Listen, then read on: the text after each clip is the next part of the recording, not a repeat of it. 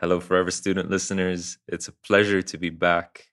I know you haven't heard my voice in a while, but we have really exciting episodes coming up, including today. We have Joelle Wardeh, who is a functional nutritionist at Yutopia right here in Dubai. And we're going to dive deep into a lot of things health related. So we're going to jump from nutrition to supplementation to movement to a lot of tips and tricks that are going to help you optimize your health. Without further ado, enjoy this episode.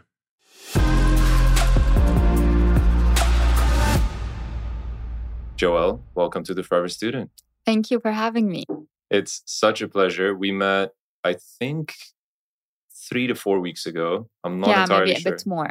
Maybe a bit Yeah, more at like this point. Five, six. and uh, and the reason we met is uh, I came in for basically to do blood work, and I was really impressed by the way that you went about the process. Uh, we'll talk a lot more about what you do and about Yutopia, which is the clinic that I visited. But I think for starters, it would be super helpful to understand how you got into integrative medicine? Like, where did that journey start? Why did it start? And how did you end up where you are now? Sure. So, first, thank you for having me. Of course. Um, uh, how it all started, honestly, it was all by coincidence. I had studied the conventional, if you want, nutrition and dietetics at the American University of Beirut. And um, I wasn't really interested into going um, with the hospital or the really clinical, typical work of a dietitian. So I got an opportunity to work with an endocrinologist in Lebanon who was specialized in functional and integrative medicine. So I started working with him. To be honest, at the very beginning, it wasn't like I was fully convinced, if you want, with this approach, because it was like completely different from what we learn at the university or from what I know from my parents, from other doctors. when was this? This was in 2014, mid Okay. 2014. Got it. So I started, and then it was something that actually was very interesting to see the impact that it's having on the patients that we were seeing with the doctor. So you could see autistic children uh, really improving over month and month.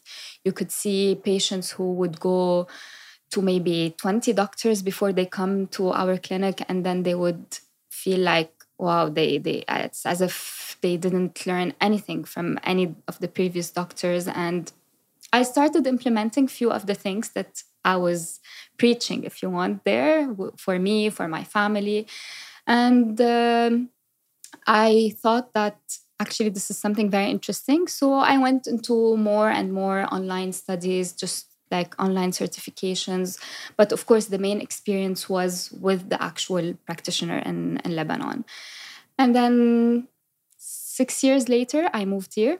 And we started with Yutopia so the whole clinic is based on the functional and integrative approach um, what is very interesting about that is that it's not a real if you want naturopathic clinic we're not uh, just dealing with supplements or with diet.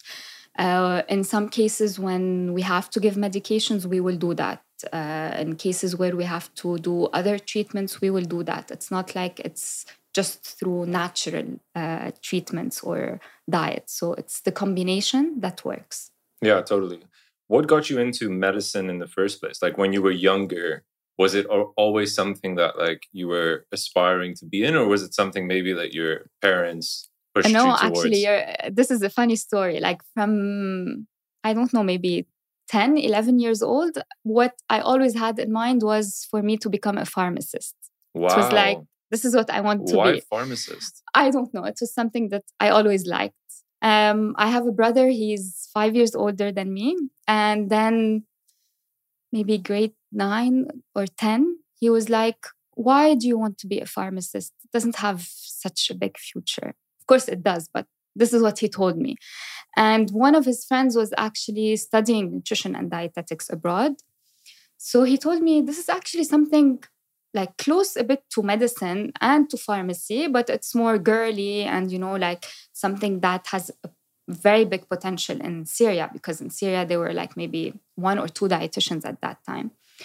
And this is how it started. I applied for nutrition and dietetics. I went in, studied, did my internship at the hospital, and then found uh, a, a, broader way to uh, to actually implement the basics of nutrition through functional and integrative medicine. It. And so, yeah. from all the things that you know now, like all the different fields that you've studied, is there something that you're more passionate about, like or most passionate about? Um, look, honestly, um, of course, functional and integrative medicine in general is what I'm passionate about because it almost includes everything. I see patients uh, at the clinic who come for prevention, I see patients who have some very minor issues, but for them, they are considered as issues. I see patients, of course, the more chronically ill who want to see how diet can help. Maybe they don't immediately are coming for just supplements and you know like all the changes. Some of them they just come for diet. And slowly slowly i um, teach them or i tell them about other things that they can do other than just diet uh, to help whether in lifestyle changes whether through supplements whether by just maybe avoiding sometimes the use of some maybe over the counter medications or things that they're used to they think were good but actually they have a lot of side effects. So this is in general what i'm passionate about. Honestly the the thing that maybe i hate the most in the just nutrition or dietetics field is preparing diet plans especially the calorie counting diet plans mm. and this is mm. why from the first place functional and integrative medicine for me was actually uh, really eye opening because for us in functional and integrative medicine, there's no such thing as calorie counting. You know, it's why? Because if the matter of weight, let's say, was just calorie in, calorie out, or energy in, energy out, we wouldn't have even have the need to have dietitians or doctors specialized in food or nutrition because anyone would have been able to do it you know they would count their calories they would calculate how much uh, of macros and micros they're eating. They would exercise to make sure they're burning the calories. And then they would all be healthy. But this is not the case. This is why you see a lot of people who come to me saying that, you know, we've tried so many diets, we've done everything, and okay, maybe I lose few kilos and then I gain it back. And, you know, so this is like preparing just calorie based diet is the thing I hate the most. Mm. Preparing customized diets. So, whenever a patient is coming just for weight loss uh, at the clinic, of course, I would provide them with diet plans because sometimes there are things that they're doing wrong when it comes to food but for me what i like to do is to teach them uh, how to make the healthier choices how to maybe have the right balance. If someday they cheat how to balance it out the next day or the the night.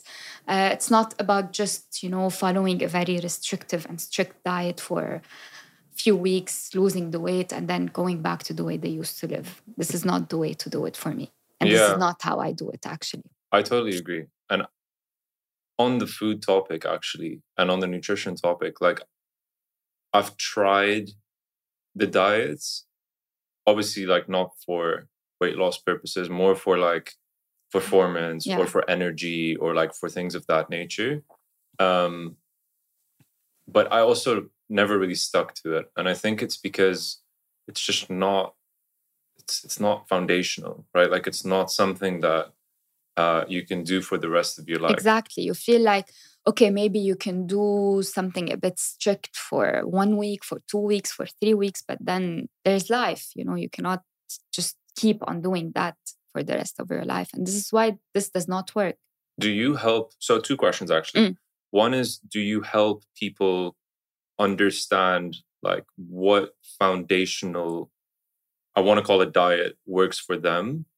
Um, like, is that something that you help with? And then to add to that, there's a lot of foods that maybe wouldn't agree with me, right? Like, or certain foods that maybe make me gain weight faster than other people, or like just are unhealthy for me and better for others.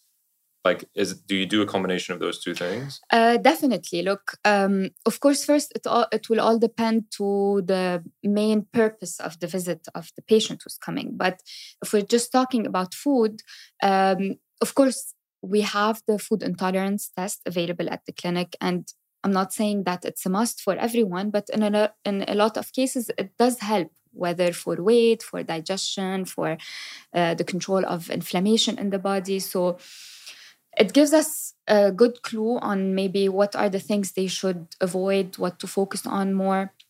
But if there's, let's say, one thing that I always do is to listen to what the patient has to say when it comes to specific foods. Like if this person, I don't know, is bothered by garlic, I will not come and tell him to eat garlic at every meal. Yeah. Uh, if uh, let's say the food intolerance did not show that he has eggs intolerance and he's bothered by eggs, of course, we will not keep on eating that. It's just that I think we have to find the right combination between what the functional tests are showing us and what the symptoms or the uh, feelings that the patient will have after specific foods. This is the way to do it. But of course, in general, if we're going to go back to the functional approach, I'm sure you've heard that maybe there are diets or there are certain kinds of food categories that are always advised to be avoided, like gluten or cow dairy.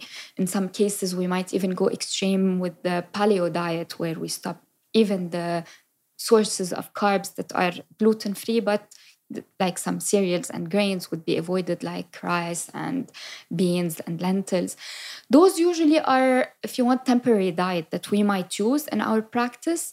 In some cases whether for um, faster gut healing for uh, improved uh, energy and performance for weight but they're not really diets that i would personally put my patients on for their life although maybe there are practitioners that do the same or they practice the functional medicine, they would tell them that this is like the first thing they should do, or they wouldn't be even able to continue with them, you know. Mm. I like to make it a bit more convenient and practical. Of course, at the end, every person will react differently. Some patients, by just avoiding, let's say, inflammatory foods for four, six weeks, they're able to introduce them again without any issues. Some, it might take longer for them. So it's case by case. Yeah, I was going to ask you, like, if you if if there are cases where you recommend I suppose like a short-term solution when it comes to food, which seems to be the case. Exactly. I guess depending obviously on the person that depending on the person, depending on the case of the person, and the most important thing is depending on how much the person is willing to do those changes. Because one of the things that um, I try to really um, like convey as a message from the very beginning to any new patient that comes to see me is that I will never come and impose anything that is not feasible for them to do, whether it's diet, whether it's supplements, whether it's uh, exercise, because this is not the way to do it. You know, if it was uh, just a matter of doing something because this is how it's supposed to be, then uh, we can all just open Google, yeah. uh, learn more about it, and do it ourselves. But for me, it's more about small changes that would actually make a difference. Of course, in some cases where really, God forbid, we have really alarming tests or it's a very severe case, we have to be strict regardless if the patient is willing to do those changes or not. But whenever possible, I try to be as lenient as possible because this is the way first to really. Um, make sure that the patient is improving and at the same time uh, they're not feeling that they're doing something uh, temporary this is how it will become a lifestyle for them that's a very interesting topic because i find like habit formation one of the toughest things Definitely. for people to adopt and it's very person dependent and i also think it's kind of like urgency dependent right like if i know Definitely. that if you tell me like Stefan, if you don't implement this habit, like things are going to go downhill for you, and it's really not going to look good in the next you know three months already, then it's like fear based, right? Yeah. So I'm going to do it. But if it's something like, hey, like if you are going to exercise four times a week, there's going to be a slight improvement in your health. um, then it's not urgent and it's not something that I'm necessarily going to focus on. For you, when you see clients, Mm. like if you see someone, um, is is there going to be a differentiation between like what type of advice you're going to give them in regards to habit formation depending on the client? Like maybe there's one client where it's like you have that feeling that okay, you know what, this guy or this girl looks like the type of person who's going to stick to this. This type of person, oh, I'm unsure. Definitely. And this is something that uh, I was able to learn by experience, you know, like my seven years experience in this field. This is what uh, made me, if you want, able to read somehow the patient from the very maybe first 10 to 15 minutes. You can you can tell if the patient let's say is already on a very healthy diet very le- a healthy lifestyle taking supplements taking care of the food of exercise of sleep everything. And they're coming to you. Of course you cannot be that lenient with them and you cannot tell them yeah it's okay if you do that it's okay if you do that. You have to be a bit more rigid or strict yeah. exactly. For someone who's maybe living 50% of the time healthy 50% of the time not that healthy but they're willing to make the changes of course you will also push them to do more and more. For someone who's really coming from a completely different uh, approach or environment and let's say they just came because someone told them to come and they're not really sure what to do i will never come and tell them everything from the beginning. Of course as a practitioner i have the responsibility to tell the if you want the most important things to the patients but there are things that sometimes you can delay a bit or you can start working on those maybe aspects and then work on the rest so it all depends on this and the second factor that plays a role also is whether it's men or women because sometimes um, men tend to maybe delay or postpone the appointments to go to see doctors as much as possible. Okay, maybe this is not always the case, but most of the times men tend to wait until they're really sick to do something about it. Women, it's a bit different. They come as a preventative approach more, or just even if they have hair loss, they would go to many doctors to, to fix that. So, also, this is how the approach differs between men and women because for men, sometimes you cannot immediately tell them um, all the bad things. Maybe you should start with some good things and then tell them about few things that they're doing wrong so that they start changing those things slowly, slowly. So yeah, this is how. Why do you think us men are like that?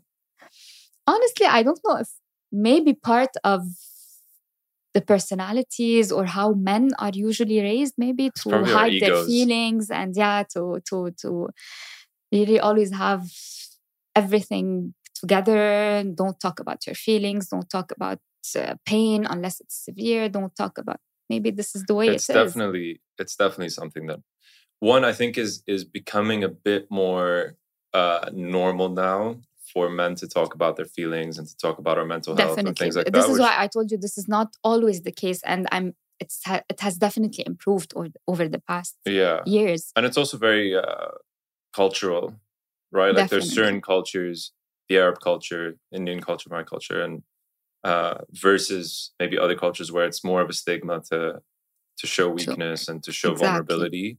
And I suppose when you go and sit in front of a doctor, like you are as vulnerable as it gets if you allow yourself. this is how it's supposed to, To be be, but yeah unfortunately sometimes it's not always the case Do you? This is a strange question, but like, when do you feel as a as a female doctor that you get taken differently sometimes that if you were a male doctor? Honestly personally i've never experienced that no. But um, this is something that we hear yeah in the middle east but personally i've never experienced that. Like uh, the only thing that maybe sometimes patients might say when they first see me if they don't know me from before is that i'm young it's Mm. just because I have a baby face, so they tend to think, you know, like I'm very young, especially if they've heard, you know, from many members of their families, you have to go see Joel, you have to get, to go see Joel, and then they come and they're like, you're Joella. Yeah, that's me. So yeah, that's the only thing that, you know, is based on my appearance. Yeah. But no, nothing just because I'm a woman. No. Yeah. But I really liked your approach. Like, so for everyone listening, I went to I went to Yutopia, and uh, the first thing we did was we spoke about me, basically. Exactly. Like we we we sort of dove into like my my story, my lifestyle, my habits, like if I had any complaints. And it was pretty rigid. I think we probably spoke for like 20, 30 minutes just think, to, yeah, just to start off with. Yeah. Um, and I, th- it's a very different approach than, I mean, specifically like traditional doctors, right? Because like from a time standpoint, in 15 minutes you're usually out of there. We probably spent like an hour together talking about um, all those things that I just mentioned, and then and then we went into um, blood work, right? Then we did True. we did the blood test. Yeah. Uh, then I came back.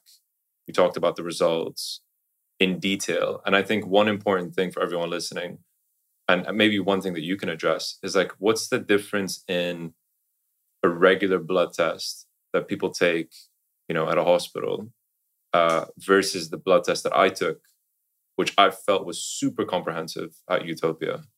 Look, there are many things that differ if you want. First, and the most important thing, of course, is that it's a really comprehensive test. You know, like nowadays you see a lot of ads of hospitals, of other clinics doing tests, but they're not actually really comprehensive. They might do few things and that's it. They call it comprehensive.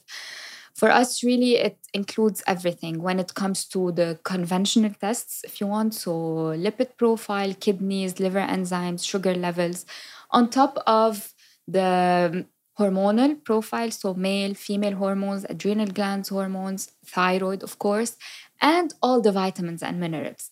This is the first thing. The second thing, and this is of course very important, is how we read the test. Because the difference between, if you want, conventional or traditional doctors with the functional medicine uh, practitioners is that we have different ranges that we use. And those are called, if you want, the optimal ranges. Most of the conventional lab ranges are just based on statistical ranges. So they're very wide, and you could be anywhere on the lower end or upper end. The doctor would tell you you're okay, but symptom wise, you're not okay but the tests are showing that you're okay. For us in functional medicine, most of the ranges are much wider so that we are able to detect, God forbids, if there are any issues as early as possible.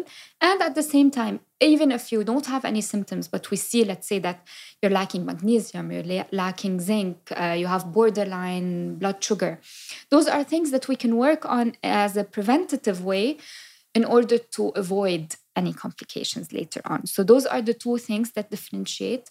Of course, as you first said, the amount of time that we spend with the patient, uh, whether in the first session as part of the introductory session to get to know you better, to know your main concerns, but at the same time, all your lifestyle, all your habits, your sleep, stress, this is how we are able to actually read and interpret the results in the right way. Because if we just, let's say, see the results without really knowing you, we cannot really pinpoint on what are the things that you might be doing wrong or what are the things that you're doing good, what are the things that we should improve.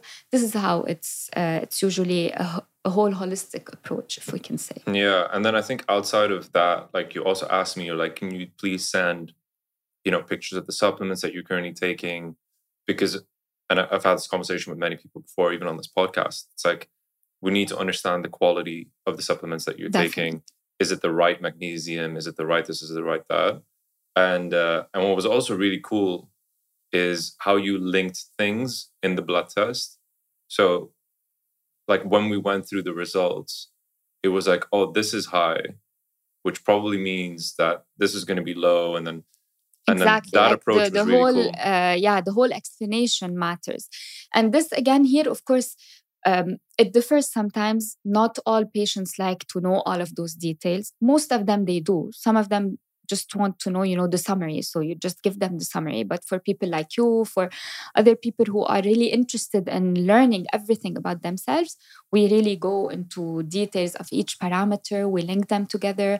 Um, it's also part of the practitioner's job to actually explain to the patient uh, what tests we did, what they showed, whether it's positive, negative, or just neutral result, we have to discuss it because this is the way the patient is actually able to benefit from whatever tests they done, they've done, and at the same time to learn later on, you know, because it's not a matter of just doing the test, taking supplements, and that's it. It's a matter of really seeing the changes uh, in the tests and physically.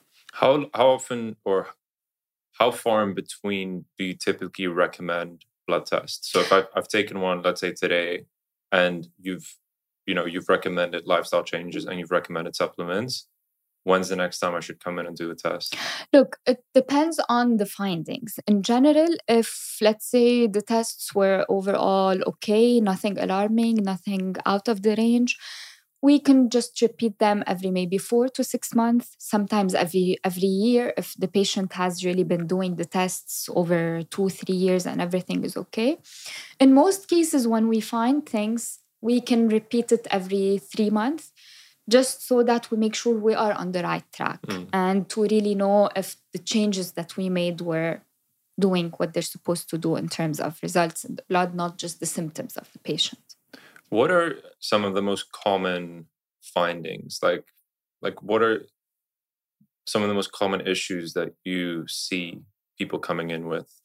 Look, if you want, in terms of issues, for me personally, and for the whole clinic, uh, we have three kinds of categories of patients who usually come. Uh, one, the healthy ones who are not complaining of anything, just doing it as a preventative approach. So they they might be the kind of people who exercise, who think they're eating healthy, and they want to take a look at all their vitamins, minerals, hormones. And then we have the second category, which is the most common category. And this is usually related to people who are complaining mostly of digestive problems, whether it's IBS, whether it's just bloating, pain, um, gases, whether it's skin or any allergic reactions.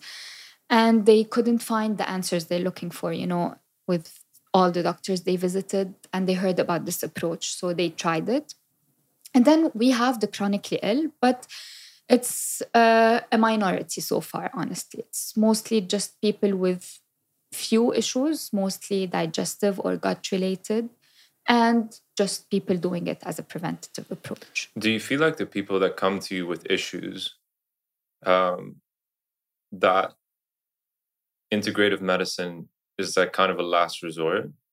Or do you feel like people are now slowly understanding that okay like this should be the first option versus going to other doctors? And the reason i'm asking you this is obviously like when you look at like the insurance model right? Like the first thing that you're going to do is how can i spend the least amount of money?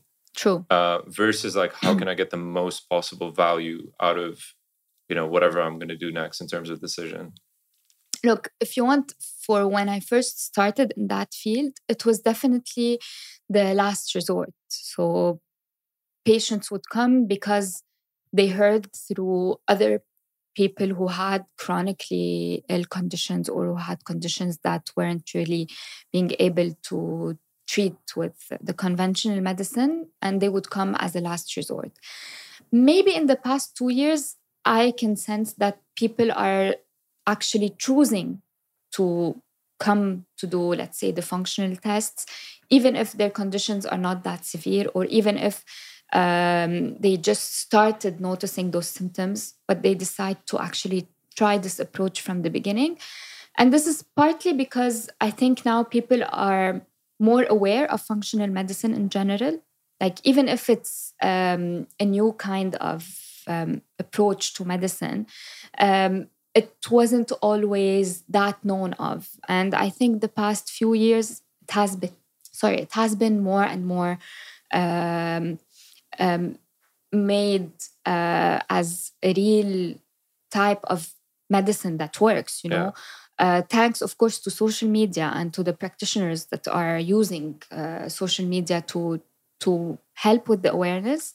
And I think maybe because people are a bit more interested in seeing how this approach would work for them.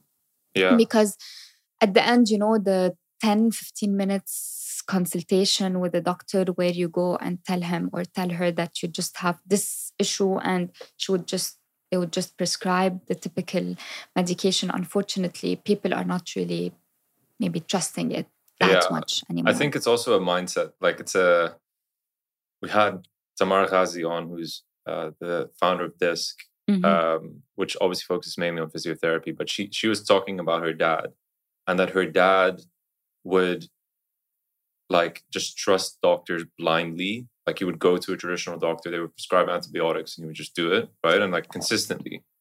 And and she would just get so frustrated because she's like, Dad, it's not. You don't need antibiotics exactly. for everything, but it's yeah. just uh, let's call it the old school mindset where you've grown up a certain way. Your parents have told you like this is the way. This is how it. it's supposed to be, right? And I guess you just it's also an open mindedness, right? Like you need to be open to Definitely. the possibility that there's maybe something else out there like maybe people are now like changing the way healthcare is Definitely. done effectively. Look, at the end, of course, it's not like conventional medicine is bad. It's not that. it's got its, it, it has its benefits for you know acute uh, for uh, acute cases, for injuries, for surgeries. We're not denying this part. Definitely, like even for me personally, if I have a condition or if someone in my family has a condition and they have to take an antibiotic, there's no joke. Sometimes you know we have to do that, but it's just that. Um, functional medicine is making a bit uh, people more aware and knowing not to really trust immediately whatever the doctor is saying and that there are many ways things can be improved not just through this medication or this antibiotic. Yeah.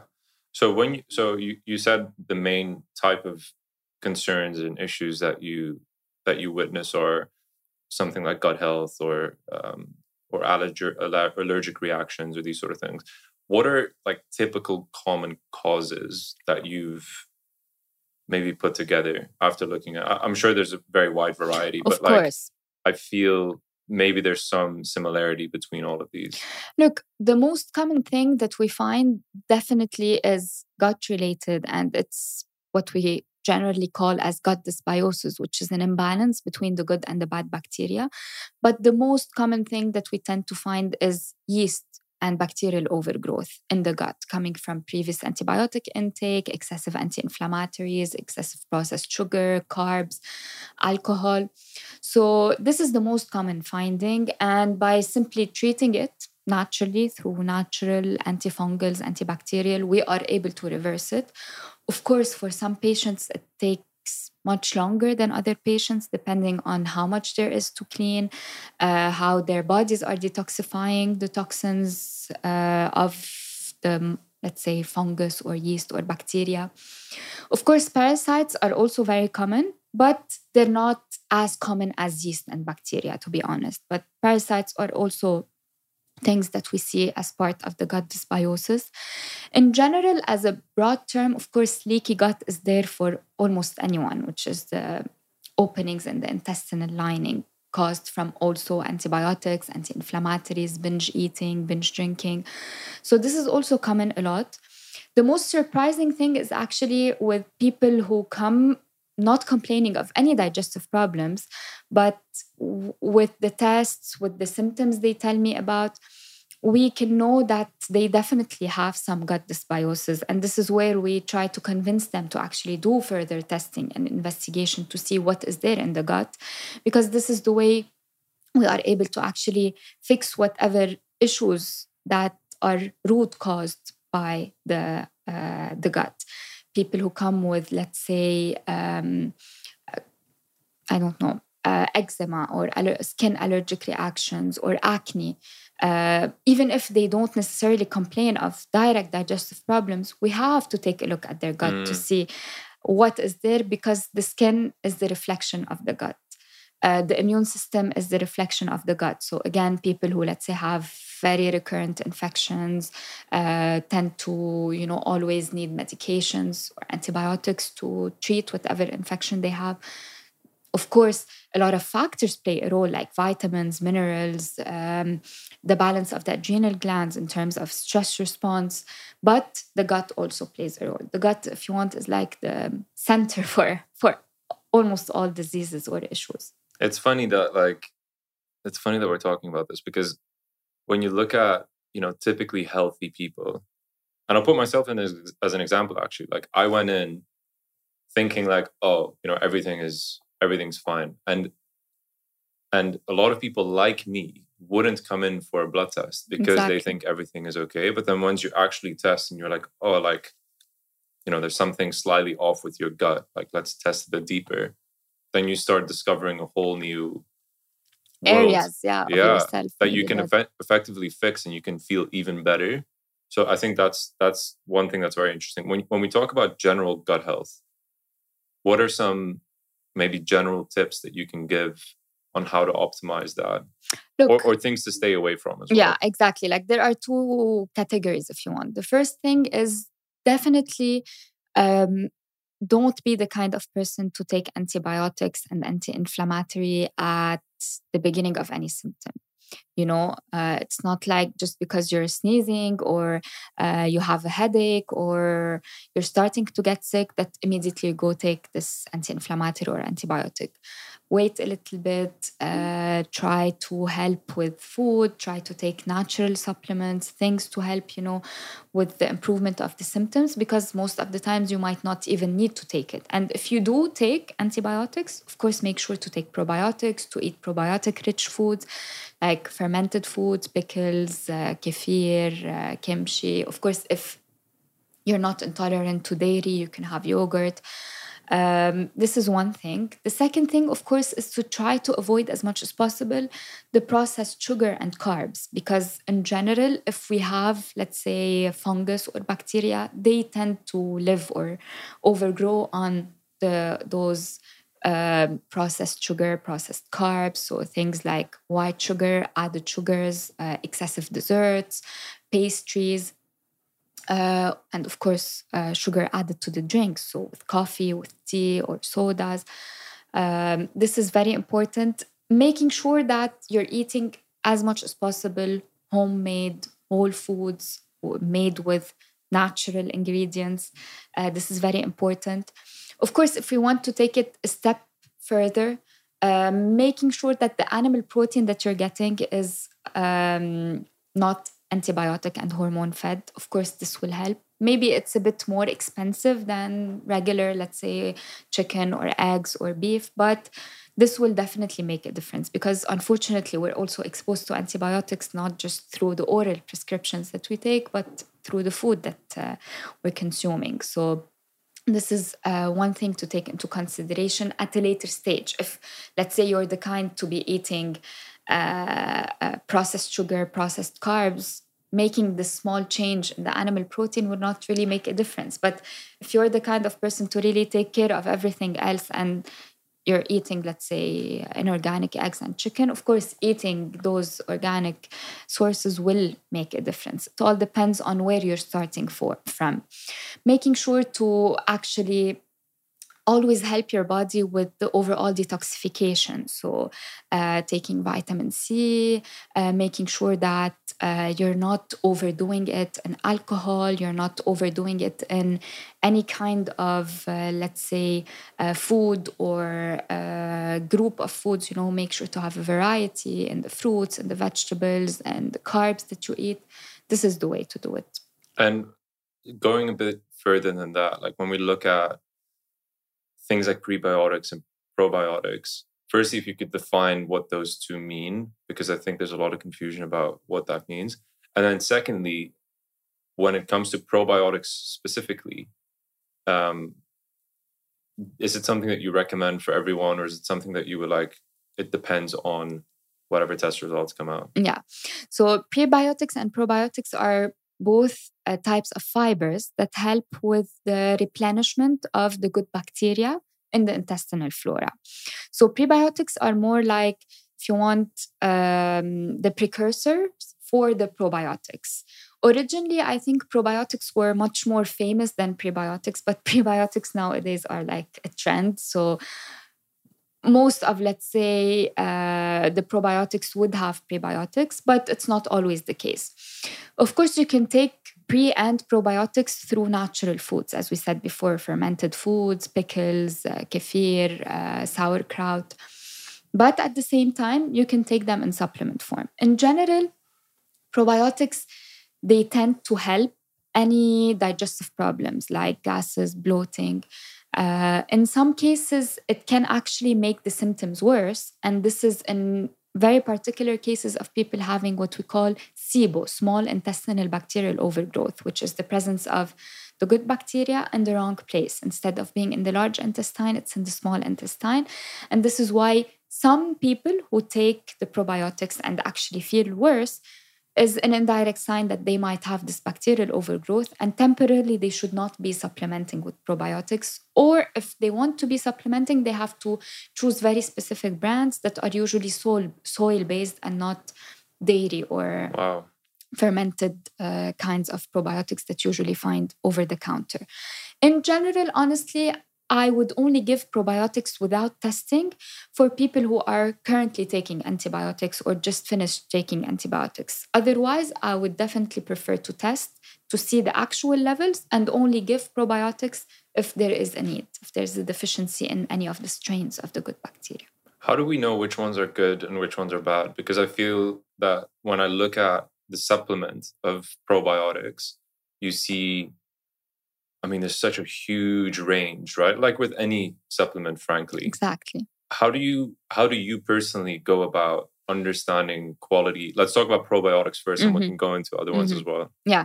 Of course, first for the probiotics, as you said, there are many brands, many marketing strategies to sell the probiotics, whether in terms of a number of strains or in terms of the potency, so how much um, billion or million yeah. they have, you know. So ideally, you, you should first uh, make sure that the brand that you're getting is a trustworthy brand. And this is something that you can do by just reading about it more online, you know. Second, it has to be a, specific kind of probiotic that does not need refrigeration because most of the times if you're shipping it from abroad or if you're getting it from, from the pharmacy and it's not put at the right temperature it's as if you're not taking anything at all because the probiotics are dead. The third most important thing is if you're actually intolerant to dairy product is to choose ones that are not derived out of dairy because most of the probiotics that we find tend to have some uh, culture based out of dairy because usually yogurt is one of the most common foods you know to have the a good level of uh, bacteria. So this is how they use it um, from the if you want to get the strains out of it. But there are many brands available. So just make sure you're getting a trustworthy brand the ones that don't need refrigeration. If you have dairy intolerance, to choose the one that are uh, soil based, and then eventually look at the potency. But in general, if you're looking at all of the three criteria that I mentioned, automatically the the potency is good. Okay. We will not be mentioning brands, but there are of course a lot of brands that that exist that are very good and they're famous for their probiotics so you can definitely be using those. In very specific cases let's say if you've done the stool test and we saw that you're only lacking a specific strain of the probiotic then you can just go and take this one alone. But most of the times the probiotics they tend to have a mixture of many strains you know mixed together in one yeah. supplement. yeah that's right yeah, my mom always used to take only acidophilus. And I'm like, mom, I think maybe we should look at. Exactly. Like there are lactobacillus, there are many yeah other strains that are also needed. 100%. When we talk about other supplements, first question is what are some common supplements that people are typically deficient in? I'm not telling any of your listeners that you should be taking these 100%, but yeah. just generally like where is the deficiency? In general vitamin d is one of the very common uh, vitamins that we are almost all deficient in.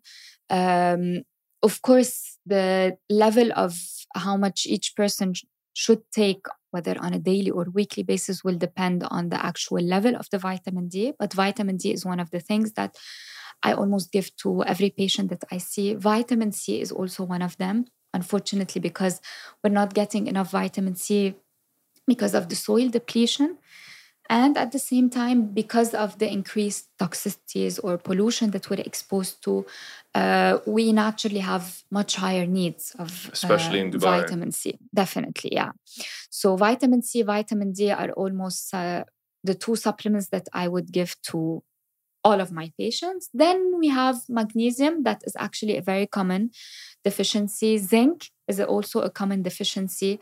Uh, so in some cases, we will supplement with that. B vitamins, they tend to also be low, especially B12 and folic acid. One, because people tend to maybe eat less and less of animal protein because it's the trend now. and two, because we're not absorbing uh, well the, the vitamins and the minerals that we're getting from the food that we're eating. So if we if we're already not eating enough, let's say animal protein or B12 or folic acid rich food, so we have a deficiency. Then, when it comes to, let's say, the overall supplements that we can give for general health, one of the most important things that we always tackle at our clinic is related to the adrenal glands. So, in some cases, if we have imbalances in the cortisol, whether it's being produced in high levels or produced at suboptimal levels, we might need to add some adaptogen to stress temporarily to help um, make the patient feel better much faster.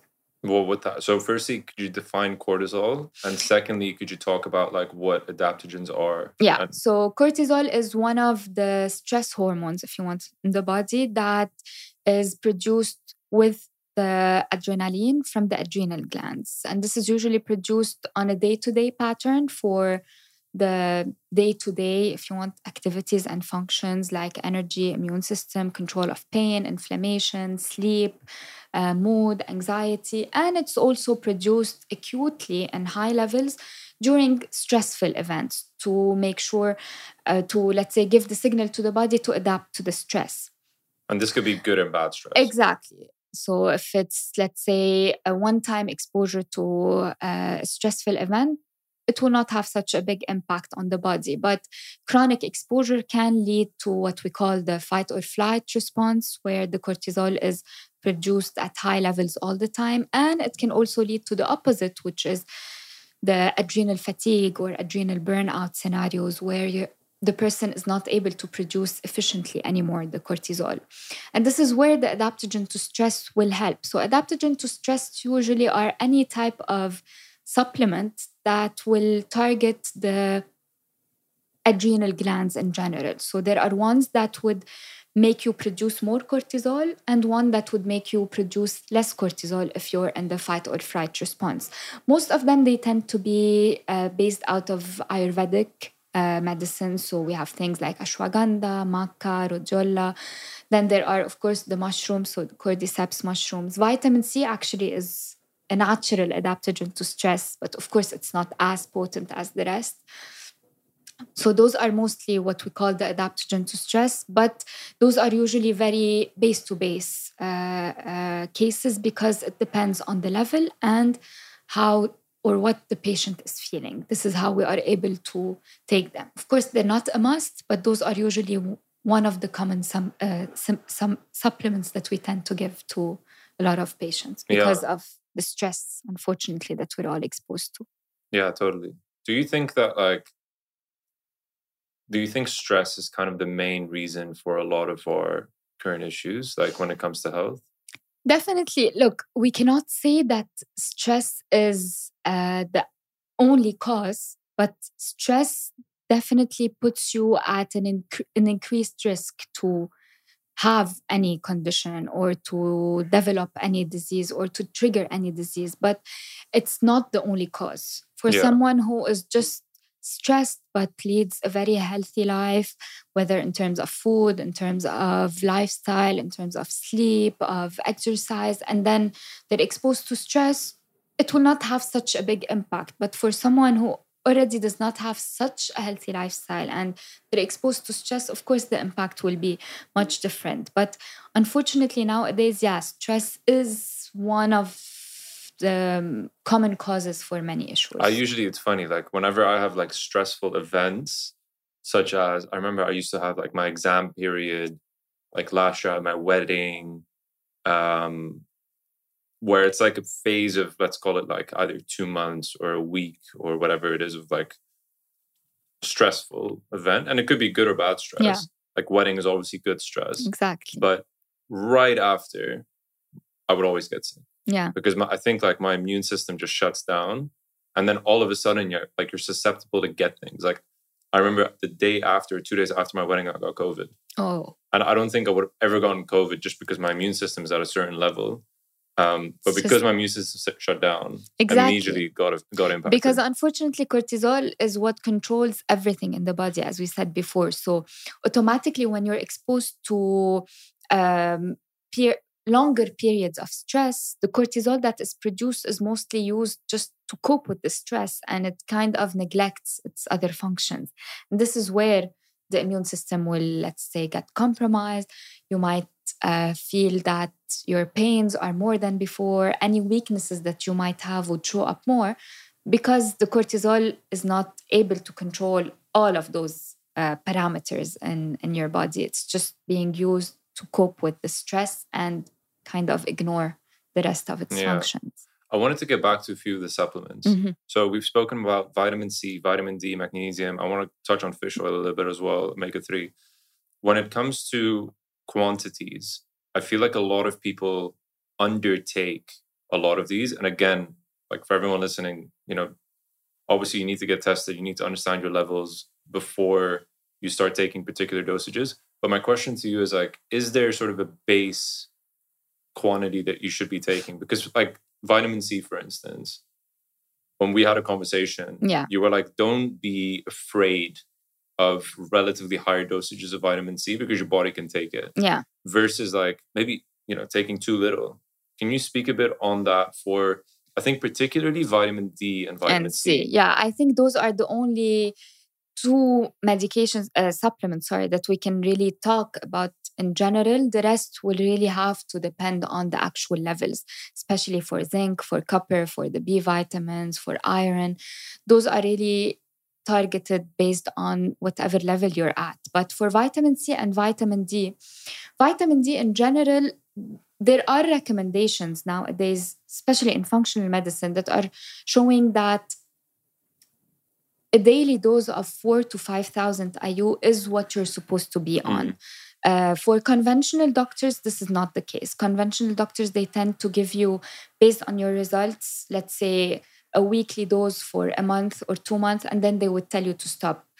For us in functional medicine, we tend to rely more on the impact of stopping vitamin D, how what what let's say it will cause in the body. So we tend to give more of a daily dose to make sure that you're always getting the amount that you need better than just taking very high dosages and then stopping it. what should what should it feel like when you're when you're going from deficient to sufficient levels of vitamin d? Vitamin D has a lot of functions in the body, so it has a direct impact on energy levels, metabolism, hair, skin, energy nails. uh, energy definitely of course bones and joint pains. Uh, it also helps with hormonal production. This is maybe something that you cannot really feel but it would show on the test as an improvement. But i think energy hair skin nails and overall control of let's say joint or uh, muscle pains. This is what the patient would immediately feel. Okay. For vitamin C in general, um, again, because the recommendations also are changing a lot, uh, 500 to 1000 milligram is really the minimum dose that is needed. Uh, for smokers, 1000 to 2000 milligram, this is the minimum amount that is needed. But here, the quality differs. If you're taking bad quality vitamin C, the synthetic ones, or the ones that have added sugars, that have added salts and other excipients, of course, this is bad. Ideally, you should choose a good form like liposomal or uh, the food derived ones like acerola, rosehip C, ester C. Those tend to be much safer than other vitamin C. Uh, but in general, what I would recommend is around 1000 milligrams per day. But as we discussed during your consultation, of course, for someone who's about to get sick or maybe not feeling at its best, you can definitely take much higher dosages. And there are actually protocols that are called vitamin C flush protocols where you can take 2000 milligrams together at once and then 1000 milligram every hour for four to five hours or until you have diarrhea and this is where you know you know you've saturated your body and you're able to uh, to stop because you wouldn't need it because the only thing that would happen if you're overdosing on vitamin C, let's say, is for you to have liquid stools or diarrhea. Okay. That's it, because it's not a fat soluble vitamin, it's a water soluble. So, whatever you don't need, the body will not use it. Let's talk about omega 3. Mm-hmm. I, um, I've been taking it for years, and I'm happy that I have been taking it for years because it seems like a very important part of you know what we need in order to function properly could you talk a bit more about its function and also like to clear up for everyone the dh i think it's dha and epa that you find within it exactly and yeah. it should be above a certain level and again like quality of the supplement is important. Again getting tested is important. But could you just talk a bit about the function of omega-3 in the body? Omega-3 definitely plays a very important role in um, heart and cardiac protection. It plays a positive role on the balance of the good and the bad cholesterol the balance of the triglycerides uh, for the hormonal production for energy for skin uh, and there are specific forms of omegas, if you want, not particularly just omega 3, but other forms that are important for uh, hormonal production, especially for women. And it's like so, a natural anti inflammatory, right? Definitely. Okay. For uh, joints, for pains. Um, there are many forms, as you said, there are many dosages. This will depend on every person's case their practitioner can tell them what form to take or what to focus on, whether it's for inflammation, whether it's for skin, whether it's for cholesterol. But definitely, the brand matters a lot. So you have to make sure that the brand that you're getting is tested in terms of heavy metal content, because this is very important. Because omega 3 if it's not a vegan form of it the omega 3 it's derived out of the fish and with fish you know comes high mercury content. So you have to make sure that the omega 3 that you're getting is tested in terms of heavy metals. And at the same time, making sure that the uh, um, the expiration date and the production date are okay not just that it's let's say not about to get expired mm. but it's also that it's recently produced because in general uh, omega-3 or any oils they can get transit so you have to make sure that you're getting a newly produced one if you want. Got it. Uh, can you talk through what EPA and DHA is? So those are just two forms of the omegas that we naturally have, and one is considered more of um, anti-inflammatory. One is a bit more pro-inflammation. So this is why the ratio is important. But again, it depends. In some cases, we can even go higher with some dosages. In some cases, no, we have to just stick with the usual, let's say, dose that we Got it. give. Got it. A question for, I suppose, for the more active people, mm-hmm. like when you're not necessarily as active as I am, where where I'm doing you know long form cardio and da, da, da, but just someone generally, you know, works out three four times a week and and leads a good lifestyle. Are there any vitamin, vitamins or minerals that get depleted as a result? In general, magnesium, uh, because it's being used by the muscles and the joints, it tends to get depleted. Um, if you're not eating enough while you're exercising, you might have deficiencies in uh, B12 or folic acid. So, this is why this is also important to always check for those. Eating enough, what do you mean by that? Eating enough animal protein okay. when it comes to having one source of animal protein, let's say per meal. So, not just relying on the uh, protein shakes or the protein bars or the alternatives to protein. You ha- you need the actual animal protein when you exercise regularly, even if you're not really preparing for a competition or you're not exercising on a daily basis. On the days where you exercise, you have to make sure that you're eating enough animal protein. At the same time, making sure that you're taking enough electrolytes and replenishing uh, the minerals that can be lost through sweat, those usually you don't really have to test for them to take them. You can just, on the days where you're exercising, make sure to, of course, drink first enough water and you can add electrolytes or just add salt to it uh, to, to improve with the electrolytes replenishment. But definitely magnesium, B vitamins, vitamin C are the most important mm. ones. Yeah, the, the, electrolytes is something I'm very passionate about, and like people have heard me talk about this a lot because the, the water here specifically, like the bottled plastic water, doesn't really contain the electrolytes we need.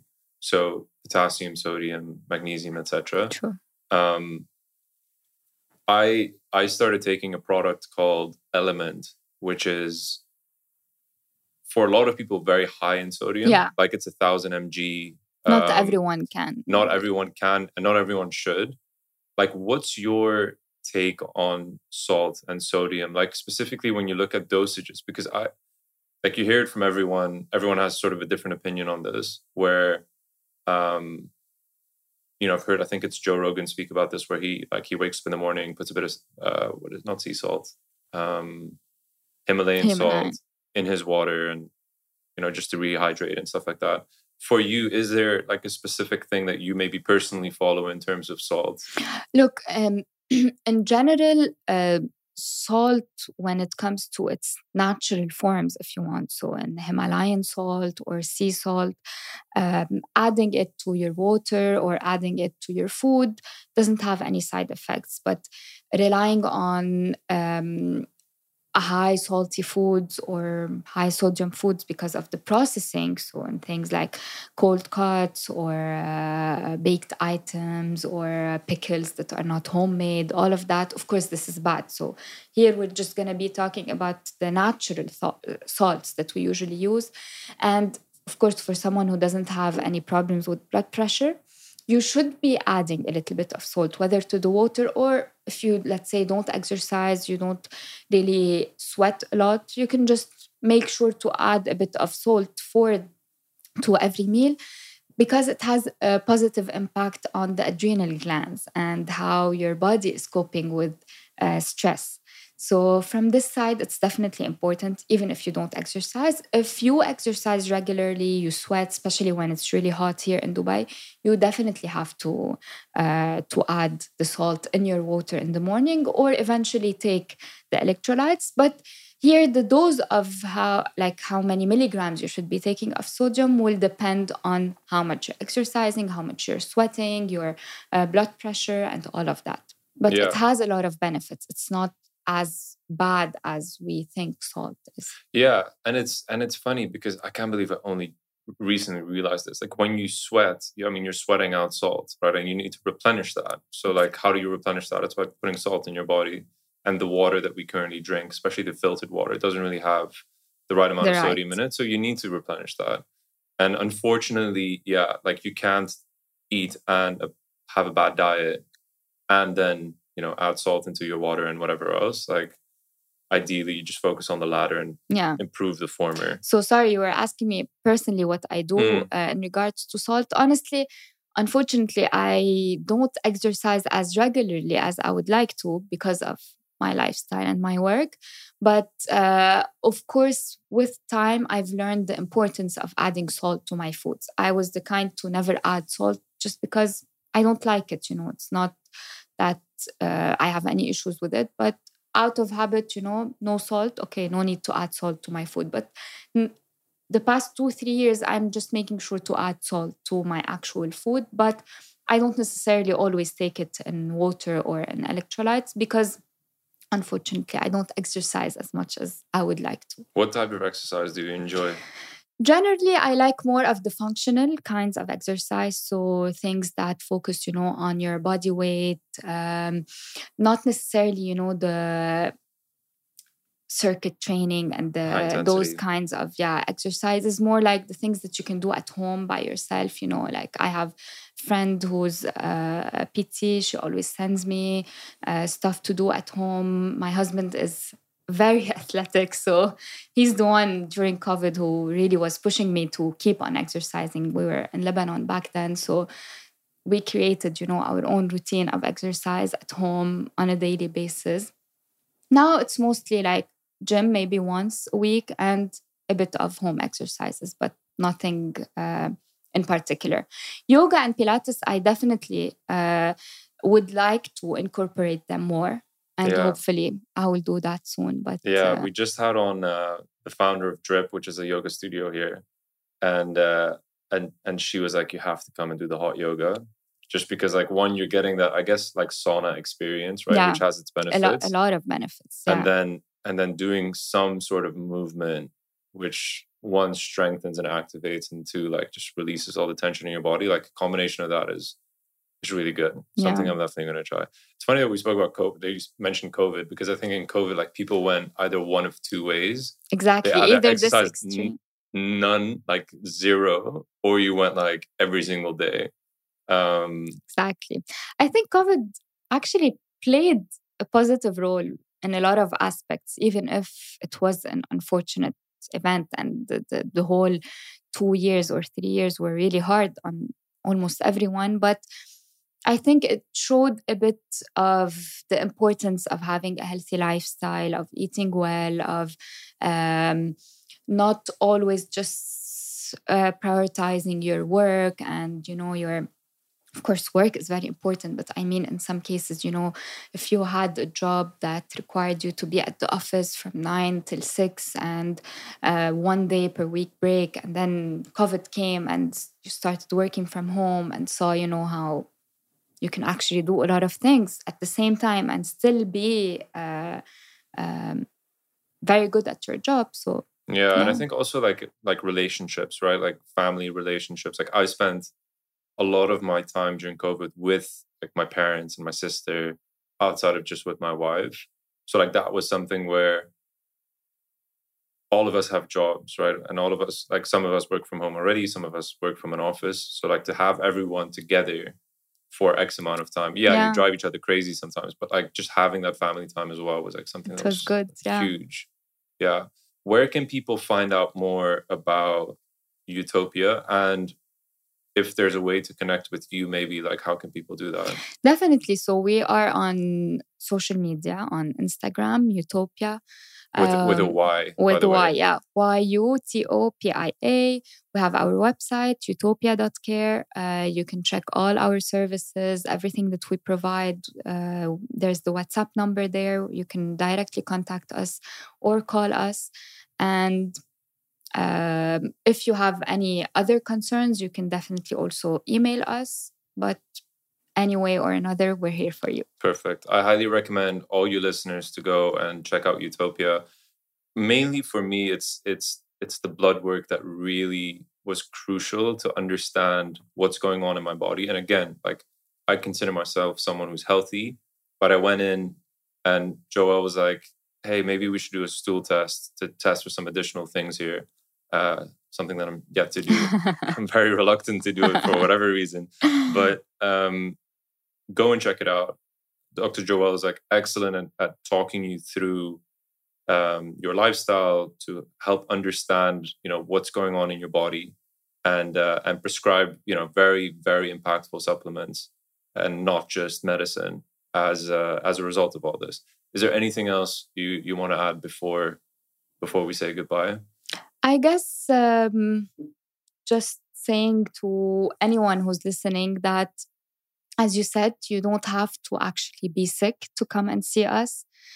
Uh, even if overall you feel you're healthy, you're doing everything right, there's no harm in just coming to see where you're actually at and to see how things can be improved. Fantastic. And of course, a sustainable and realistic way, because this is how it's supposed to be. Totally. Thank you so much for being here today. Thank you.